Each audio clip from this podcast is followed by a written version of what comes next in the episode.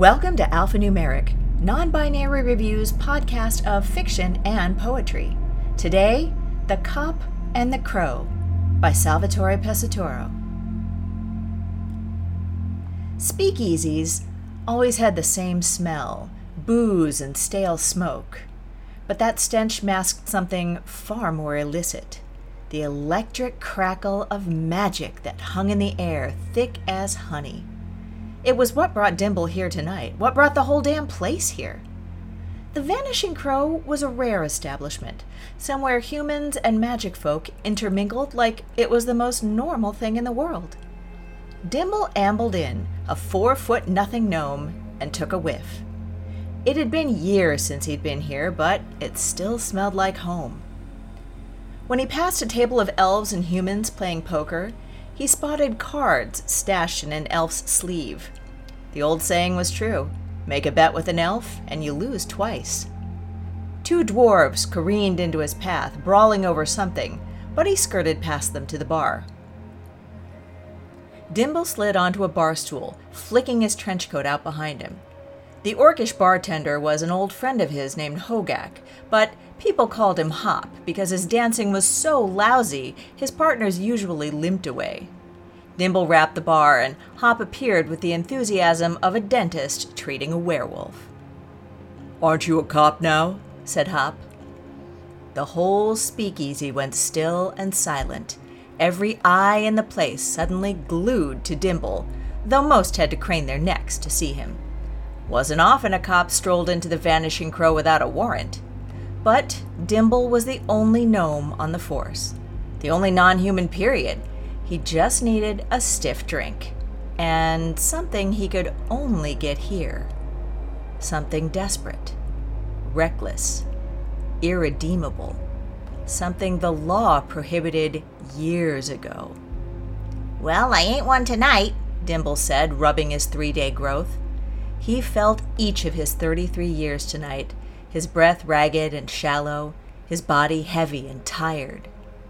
The chatter resumed, but with a newfound hesitancy. People turned away from Dimble, but didn't relax, not like before. The crow was thick with tension, patrons peeking when they thought he wouldn't notice, but Dimble never missed a beat.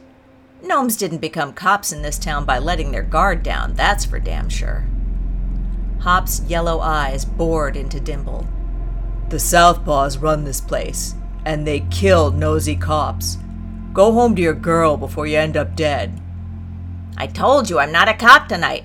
Just one drink, for old time's sake. Hop sighed and poured a tumbler of Dimble's favorite, Sailor's Gin Neat. But Dimble pushed it away. Something stronger. Whatever you're playing at, They've got my girl, Hop, Dimble whispered.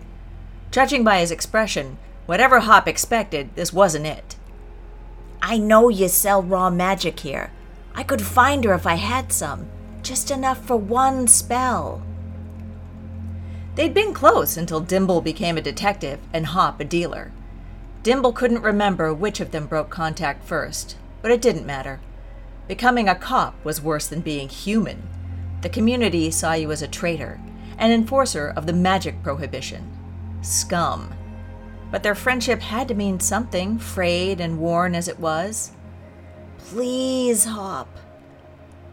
Hop breathed a long sigh, then withdrew a bottle that pulsed with an amber glow. The stuff swirled like storm clouds, unable to decide if it was gas or liquid. Dimble's eyes ached when he looked at it. That's how he knew it was pure. Hop poured Dimble a glass and slid it over. Raw magic. Dimble couldn't believe that Hop had done it, given him enough of the stuff for one spell. Everyone knew you didn't serve cops, but his old friend had come through. His friend. A weight crushed Dimble, guilt burning the back of his neck like sunburn. He couldn't do it, not to poor, trusting Hop. You look ill, Dimble said. You should go home. No need to get caught up in all this. Hop's eyes widened in comprehension. There's a sting? All that stuff about your girl was a lie? You don't need to be here when it goes down. You want to put them away? Then put me away too. Let's see what's more important to you. Hop's face scrunched in anger, but Dimble didn't break eye contact. He owed Hop that much. I'm sorry. Dimble grabbed a wisp of magic from the glass and, with a razor sharp movement, drew a rune in the air, a messenger spell, a signal for the raid team. Officers flooded in through every door, and patrons screamed, scrambling like a pack of spooked deer. Elves went for the back door, only to find a wall of cops pouring in. A dwarf tangled with the police and got whacked with a baton across the jaw. He dropped with a dull thud, out cold. It was hopeless. Cops covered every exit. Months of planning went into this sting, and it all came down to whether Dimble could tug his old friend's heartstrings. And he'd done it. Nausea rose thick in his throat as the scene played out. Lawmen cuffed Hop, and the disgust in his eyes seared Dimble like an open flame, burning away their last scrap of friendship. How could Dimble explain that joining the force had always been his dream? That this was the only way other cops would believe he wasn't corrupt? He couldn't. Instead, Dimble spoke low, so only Hop could hear as a human officer cranked the handcuffs closed. Why couldn't you just leave, Hop? Dimble's voice wavered, almost choking on the words. Because I'm not a traitor like you. Hop spat at his feet. As they dragged him away, Dimble's throat tightened with regret. But he was a cop now. He'd made his choice, and there was no going back.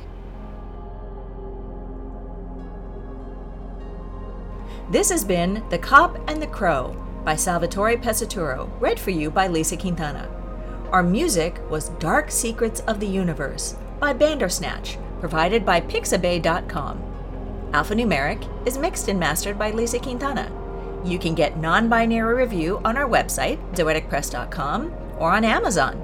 If you like the podcast, please drop in and give us a rating or a review, and please subscribe. New work drops every Wednesday.